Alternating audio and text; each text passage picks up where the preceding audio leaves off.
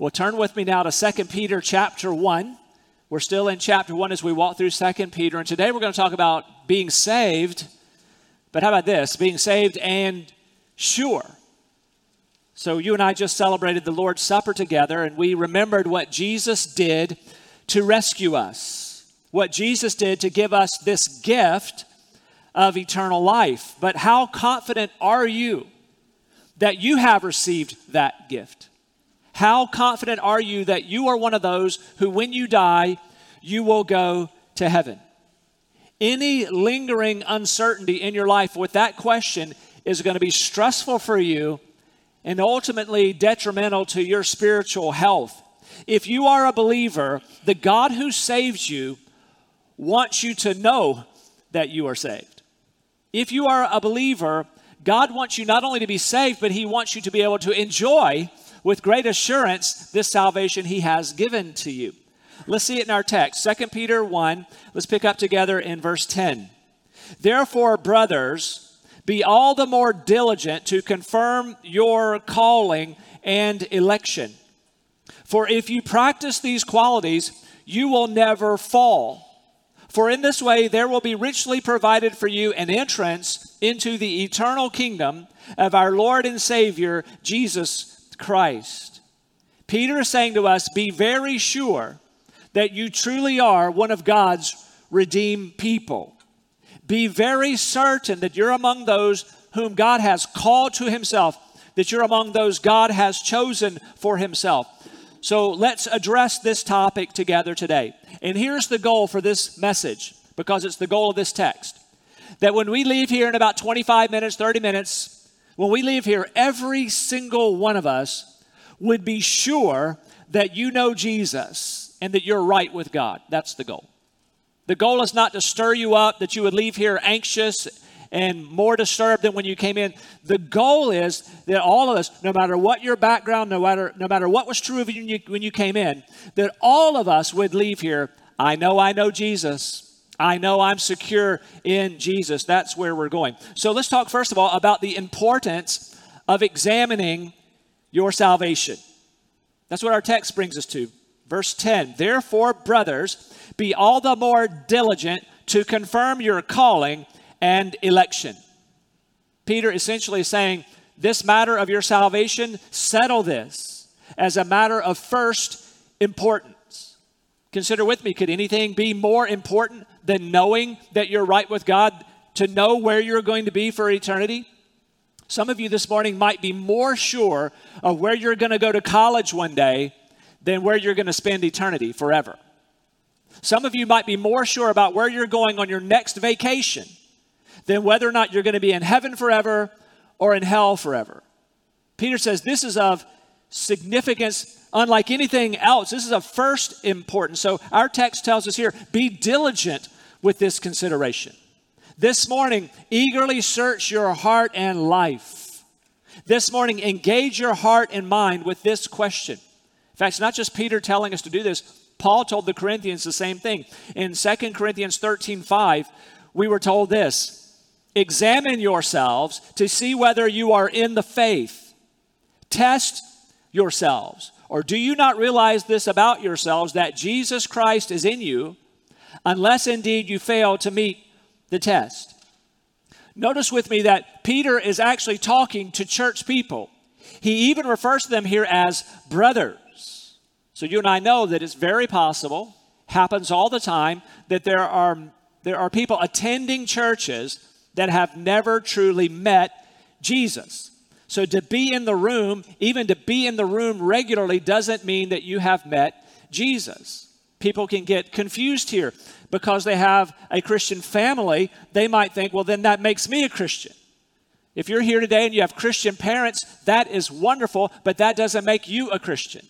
You could have a Christian spouse. That's wonderful, but that doesn't make you one. So you can be a member of the church, even having been baptized and gone through some process, and still not be in the family of God. Jesus spoke this way. Remember, Jesus talked about wheat and tares, wheat and weeds, and very difficult to tell the difference sometimes. What's real wheat and what is a weed there? But at the harvest, the two will become distinguishable. We'll know what was valuable and real, what was not. Jesus spoke about that. Jesus also gave us those startling words when Jesus said, There will be people at the judgment who thought they were believers, and they'll say things at the judgment like, Lord, Lord, did we not do all these things for you? And then Jesus shockingly is going to tell people who thought they were believers, He's going to say, Depart from me, I never knew you. And so it's possible to be in the Christian community without being a Christian. I know this because the scripture teaches it, but it was my story as well. Some of you know my story, some of you are just getting acquainted with the church. And, and so my story was this uh, I was born into a Presbyterian family. I was sprinkled as a little Presbyterian baby. And I always think that wasn't a bad thing, it wasn't a biblical thing. You can't find it in the scripture. But my parents, I think, meant it like a baby dedication, similar to what we do. But certainly in those years after that, I was not born again because of that sprinkling of water. But then at the age of 13, at that time, my family was attending a Baptist church. And in those days, I thought, well, how do you avoid hell? So I did become concerned about hell, and I totally misunderstood it. That I think, okay, if you walk down front, you shake the guy's hand, you get dunked under some water, they call that accepting Christ, and that's what I did. And unfortunately, I did not accept Christ at any point in that process. I didn't repent of my sins. I didn't recognize the gospel. I just went through the motions, and, and I had an assurance of salvation that I should not have had. If you'd asked me in those years between 13 and when I was saved, about 17, are you going to heaven? Like, no doubt. I had assurance, but I should not have had assurance. I was Baptist, but I was not Christian. I was a member of Arlington Street Baptist Church in Rocky Mount, North Carolina, but I was not a member of the family of God. It can happen. And so, if that's your story today, your story can change.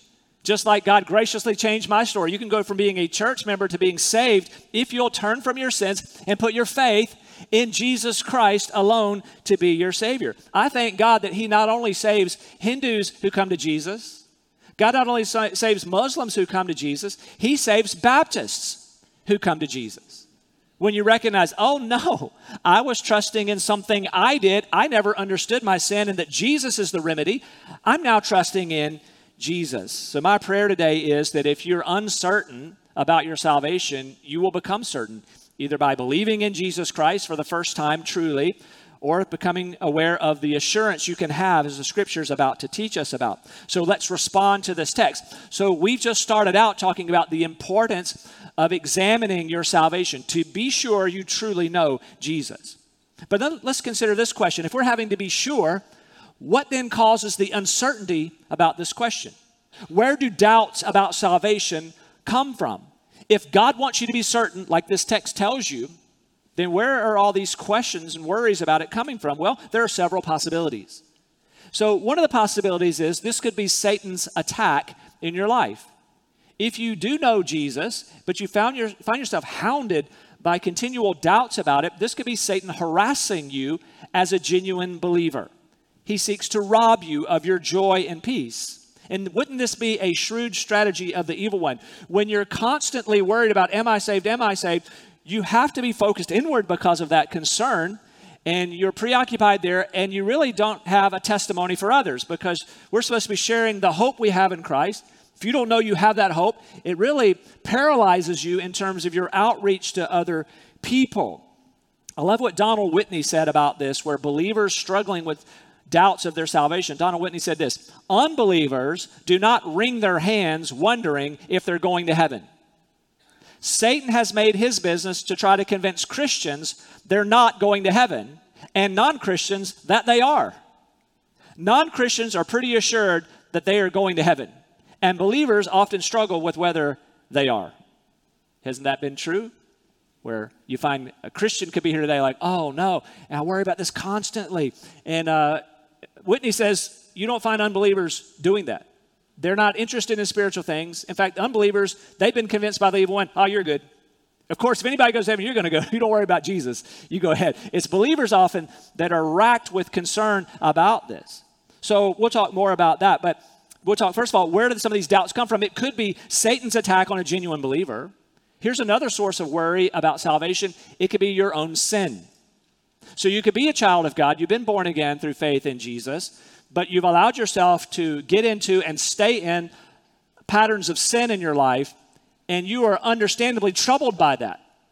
And you begin to ask a legitimate question How could I be saved and live like I'm living? How could I be born again and, and do this? You're, you're really bothered by these sins. Your conscience has been made tender by the Holy Spirit, and you're troubled by that. So, in other words, in your choosing to sin and staying in it, you're robbing yourself of joy and peace that God wants you to have. Yes, you've been ultimately forgiven from it if you're in Christ, but this sin is doing damage to you. It's robbing you of something precious the Lord wants you to have. The remedy for that is not getting saved all over again, it's repenting of that obvious sin and running to the Lord for restoration. I love how David cried out in Psalm 51. He said, Restore to me the joy of your salvation. So you might be here today thinking, I, am troubled because I'm living a way that's inconsistent with my faith in Jesus. And the most miserable person is that person trying to live that double life. You need to repent and return to your Savior. But there's a third option of why a person might struggle with doubts about their salvation. And this could be that God is graciously calling you to Himself. It's possible that a person here could be a cultural Christian only. You think, well, I'm not a Hindu, I'm not a Muslim, therefore I must be a Christian, or I'm not an atheist, and so I'm, I'm a Christian. Well, that's just a label maybe for you. You're a cultural Christian. As we talked about earlier, an unsaved church member like I once was. And if that's you, mercifully, the Holy Spirit can trouble you about that to open your eyes because He loves you. He wants you in His family. You've been blind all this time, but today's the day He's opening your eyes. You're lost. You just joined the church. You don't know me. And so He'll trouble you to bring you in. Listen, when God is involved in causing you to doubt salvation, it's, he, he is very efficient with it. This isn't something He'll lead you into that for the next 20 years you're going to wonder about. When God's in it, this is very efficient. You'll, you'll go from, I think I'm fine by myself, to, oh no, I'm not fine. I need Jesus, to then saying, Jesus will save me. If you save sinners, and I am one, would you save me? So you can go from being complacent to alarmed to at peace by trusting in Jesus, all very efficiently. That can happen. That's what I'm saying. Every one of us could leave here assured of our salvation, because even if today, in this moment, you're not born again, you don't know Jesus, He can trouble you to where he says, Hey, trust in me, and you can call on Jesus for salvation. He's very productive like that. So let's talk now about the basis of assurance. How can I know that I know Jesus? What should I look for? Well, first of all, I want you to think about looking in two directions. First of all, look back. Look back. So, did you ever repent of your sins and put your faith in Jesus? And whatever kind of religious experiences you had in the past, in that, were you aware of your sin? Were you alarmed by your sin? If, if you were never alarmed by your sin or aware of your sin, that wasn't a part of what you did spiritually, then something else happened to you other than coming to know Jesus because there is a conviction of sin when we're coming to Christ. So, was that a part of it? Did you, when you did whatever you did, did you recognize that Jesus died on the cross for those sins that are now troubling you? Did somebody direct you, or did you see in the scriptures that it's Jesus' death on the cross that atones for sins? Did you get that? Did you understand that Jesus was raised from the dead? He not only died for you, but he was raised from the dead. And did you repent and believe in Jesus? So, what we're saying is, did you believe the gospel? We're looking back. Have, have I experienced God through the, the gospel? And somebody might think, well, no, that's not exactly what I remember. Maybe you just remember I filled out a card and ended up kind of getting whisked into church membership. I'm not sure that I repented of my sins and trusted in Jesus in that. Maybe you were at camp and you raised your hand and everybody was happy for you and swept you along and you got baptized when you got back and I don't even know what happened. But here's the good news you can be sure today. This is Joy's story. Joy was uh, became a believer at age eight up in Manassas, Virginia, with a godly mom and a good church, heard the gospel her whole life, and at age eight, put her faith in Jesus and convinced that that was a genuine decision then. But when she was in high school, she talked about a little trouble by that, like trying to think about what did I know at eight? I mean, eight's pretty young. I'm pretty sure I knew what I was doing, trusting in Jesus. But but here's here's how she remedied that as a high school girl. She said, Jesus, I'm pretty sure I understood this when I was eight, trusting only in you. I just want to affirm today that I'm trusting you alone as my Savior, what you did for me. It's not like something she had to do over and over again in her life, but I'm, I'm pretty sure I was saved. Let's, let's just nail this down. I, I am trusting you, which leads us to this. So, how do I know I'm truly among the saved, I look back, did I embrace the gospel? Did I trust Jesus? That's looking back. But, but Peter tells you, look right now. Look at the present. This is the context of this passage. Notice what he says here. How about now? Do you desire to follow Jesus now? Regardless of what you point back to, it would be alarming if you find no present tense interest in Jesus, no affection for Jesus. Notice verse 10 again. Therefore, brothers, be all the more diligent to confirm your calling and election. Now, look at what he says next. For if you practice these qualities, you will never fall. So, do you see these qualities in you? You say, What qualities? We looked at them last time. Look at verses 5 through 7, and you'll see the qualities. Seven things, he says, these ought to be growing in your life. You're adding to your saving faith that God gave you, you're adding these things. Remember, we saw these virtue, which is the idea of moral excellence, or knowledge, self control, steadfastness, godliness, brotherly affection, and love. So the, these ought to be showing up in your life, not perfectly, but you see, I, I see a change is on. I can look back that I did come to know Jesus in the past, and now I see present tense, He's still at work in my life. Consider with me if you don't have those seven qualities in your life. If you don't have these seven qualities, then you have the opposite in your life, and that would never do. So, what's the opposite of virtue? That's iniquity. What's the opposite of having knowledge of God? Ignorance of God. What's the opposite of self control that we're called to? It would be self indulgence. What's the opposite of steadfastness that we're to have? Well, that would be instability, even infidelity, or godliness. What's the opposite of godliness? If I don't have that, what do I have? I have sin in my life, obscenity, faithlessness. And if I don't have brotherly affection that we're supposed to be finding in our lives, if I don't have love in my life, then what do I have? I have indifference and apathy toward other people, even hatred toward other people. So that, that cannot be true of us. And of course, all of us can have and do have momentary failures into sin. But if we look at our lives and go, you know, no, what I have is a lifestyle of sin that I'm quite content with. I like my sin. I don't intend to turn from my sin. It's not sin. Then we find that's that is foreign to what it means to be in Christ. We're to see these seven qualities present tense in our lives. So let's let's pause here for important clarification. Peter's not saying, the Bible's not saying, and I'm certainly not saying that the way to heaven, the way to be sure, is your works do these seven things and you'll go to heaven. That's not what the Bible's teaching. We're just saying if you have genuine saving faith in Jesus, you have a desire for these things now in your life. Neither are we saying that you're going to live these things perfectly if you're saved. That's just not the way it is. I watched a, a great encounter between John MacArthur and a troubled young woman. And in this encounter, this woman had this question how can I know that I'm saved? I'm so worried. I have bad thoughts come through my mind. And, and how can I know I'm really saved? And he was so tender with her, walking her through this. And among the things he shared with her, as you know, kind of what we talked about earlier, unbelievers aren't really that concerned about salvation. And here she was at a conference, and here she was standing up in front of thousands of people asking a question about our salvation. Pretty good indication that God's at work in your life. But he also talked about this what, what you're looking for, present tense in your life, uh, uh, as one who has believed the gospel, is now you're looking at direction and affection. I thought it was helpful. So, so is the direction now of your life in Christ toward virtue, toward this growing knowledge, toward a growing love for God? Is that the direction? And that affection, do I now have a new, though imperfect, affection for God? R.C. Sproul, dealing with the same question about how can a believer know that they know the Lord, he went right there to the idea of love. Do you have any love in you for the biblical Jesus?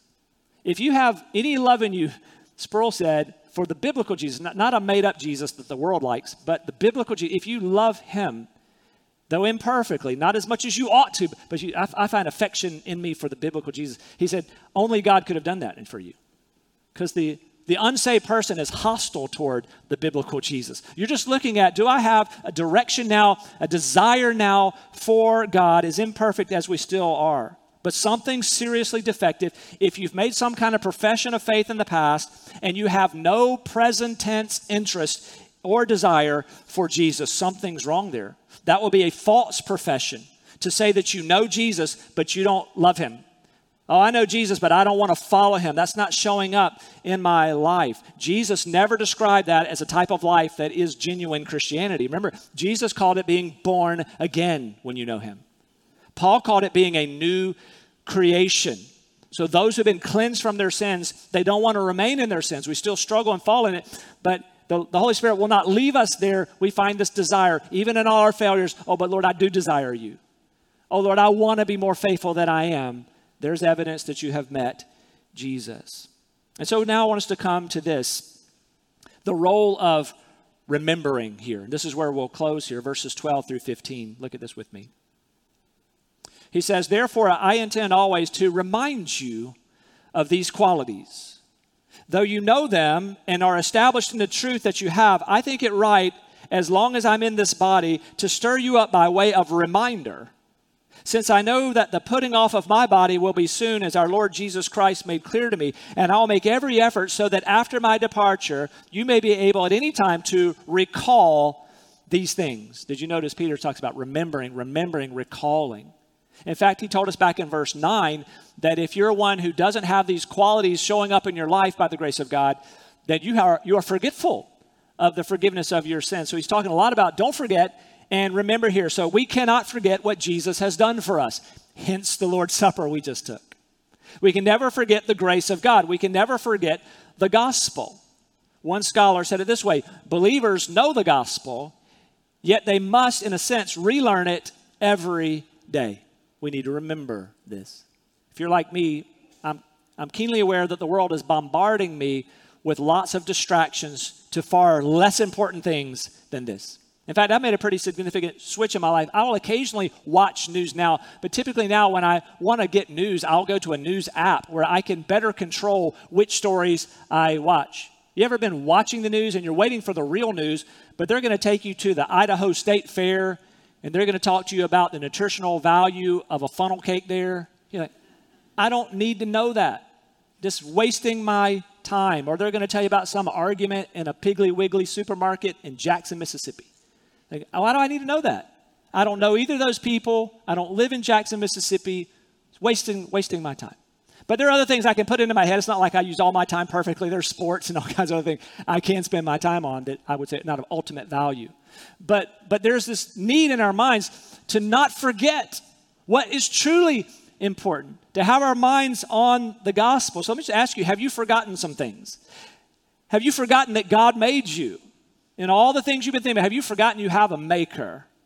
Have you forgotten that this life is very, very short? And that eternity, eternity is, well, eternal. It's forever. Have you forgotten what Christ did for you on the cross? I mean, other than when we did the Lord's Supper, is this, is this some wonderful truth that you can put off your mind for weeks at a time? You cannot forget that. Have you forgotten the very precious promises of God that Peter taught about? So instead of forgetting, you and I need to keep the gospel ever before our minds, that we would be full of gratitude, full of joy, thinking about what Jesus has done for us, full of compassion for people who have not yet met Jesus. So, how do you remember?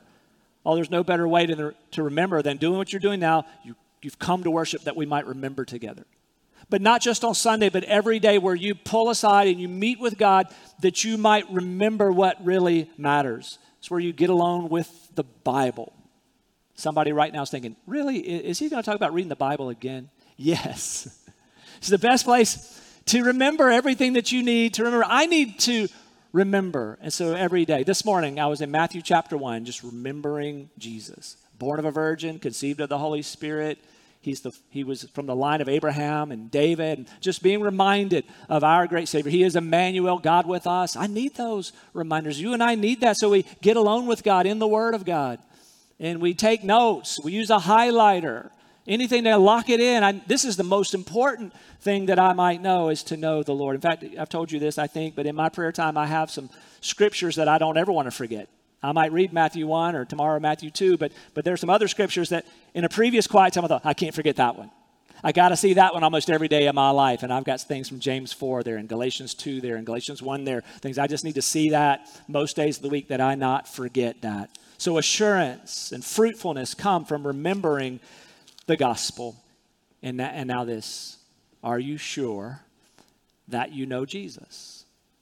Are you sure you're one of his. Be diligent to confirm your election, your calling. In recent days, Rocket Mortgage has had a commercial that I enjoy this whole series. If you've seen it, it's the whole idea of being pretty sure is not good enough. You seen that? There's a scene in the airplane where says, I'm pretty sure this is a parachute as they get ready to jump out of the plane. And par- being pretty sure it's not enough. Another one of the commercials when they're out in the woods and somebody says, I'm pretty sure these are not poisonous mushrooms. Pretty sure is not good enough. They make the good point. Certain is better. Well, goodness, if that's true of mortgage approvals, how much more of your very soul? Pretty sure. I hope you won't leave here today saying, Well, I hope, I hope I'm okay. I'm pretty sure. I, I know Jesus. I'm pretty sure I'll go to heaven forever. Pretty sure. That's not good enough. God loves you too much to leave it like that. And so I'm so glad in his in his kindness he brought you here that you could be sure either by saying Jesus I turn from sin and I trust in you as my savior and you've promised eternal life to anybody who believes in you. That's what I've done. I've trusted you. Oh, I hope you'll have that assurance. Or Christian, you've let yourself be rocked by the evil one. I hope today you'll come back to that. No, I know I have Jesus. I can rest in this eternal life he's given me. Let's close with this. 1 John 5, 12 and 13. Listen to the word of God. Listen to the reassurance. Whoever has the Son has life. Whoever does not have the Son of God does not have life. Do you hear that? If you have Jesus, you have life. Whoever has the Son has life. Whoever does not have the Son of God does not have life. I write these things to you who believe in the name of the Son of God, that you may know that you have eternal life. Let's pray together.